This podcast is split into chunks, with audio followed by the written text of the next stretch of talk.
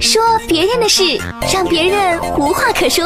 新闻二人转。你是否会想起的是屁的红的？没错，那玩意儿还是你应该做的呀。太闹吃了哈！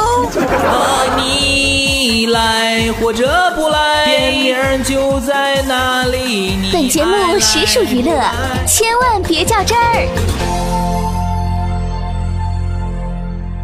二零一八年十二月二十二号，通江县松溪乡的小程和姑姑家的儿子小军看电视后，不知道是不是被贝爷所吸引，带着营养快线和地理书体验野外求生。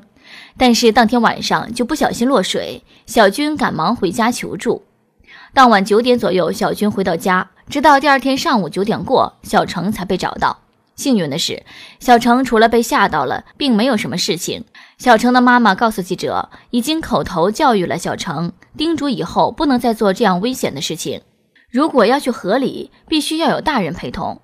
学校方面知道这件事后，老师们都为两人担心，都表示这是一次危险的行为。通过这件事，学校打算对学生再次进行安全教育，同时也想从网络上搜集资料，结合山区特点进行必要的安全教育。朋友们呢？哥，你小时候有没有一个浪迹江湖的梦想呢？哥就有，哥曾经只是带着一根棍子和一袋饼干，就去寻找我家门口河的源头了，最后被另一个村的狗给追了回来。新闻里头这两个小学生因为看节目好奇，也去野外求生去了。我看了看他俩带的装备，呃，都有啥呢？四瓶营养快线，一张世界地图，还有一本脑筋急转弯。有探险精神是值得表扬的。带四瓶营养快线我也能理解，但是你为啥带一本脑筋急转弯？我就很诧异了。这本书是啥鬼？你咋不带个地球仪呢？这俩孩子刚出去，晚上就掉河里了。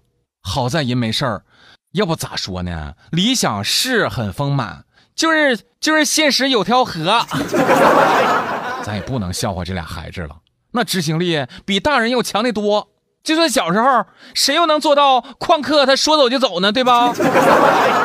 俩孩子的勇气可嘉，有冒险精神，就是准备工作还不到位。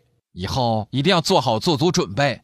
多了解一些东西，再付诸行动，不要盲目行事。这孩子啊，好奇心比较大，正是爱探索的阶段。对于这种情况，也建议咱们家长朋友们一起陪同，既能够提升亲子关系，还能帮助孩子探索实践，那何乐而不为呀？哈。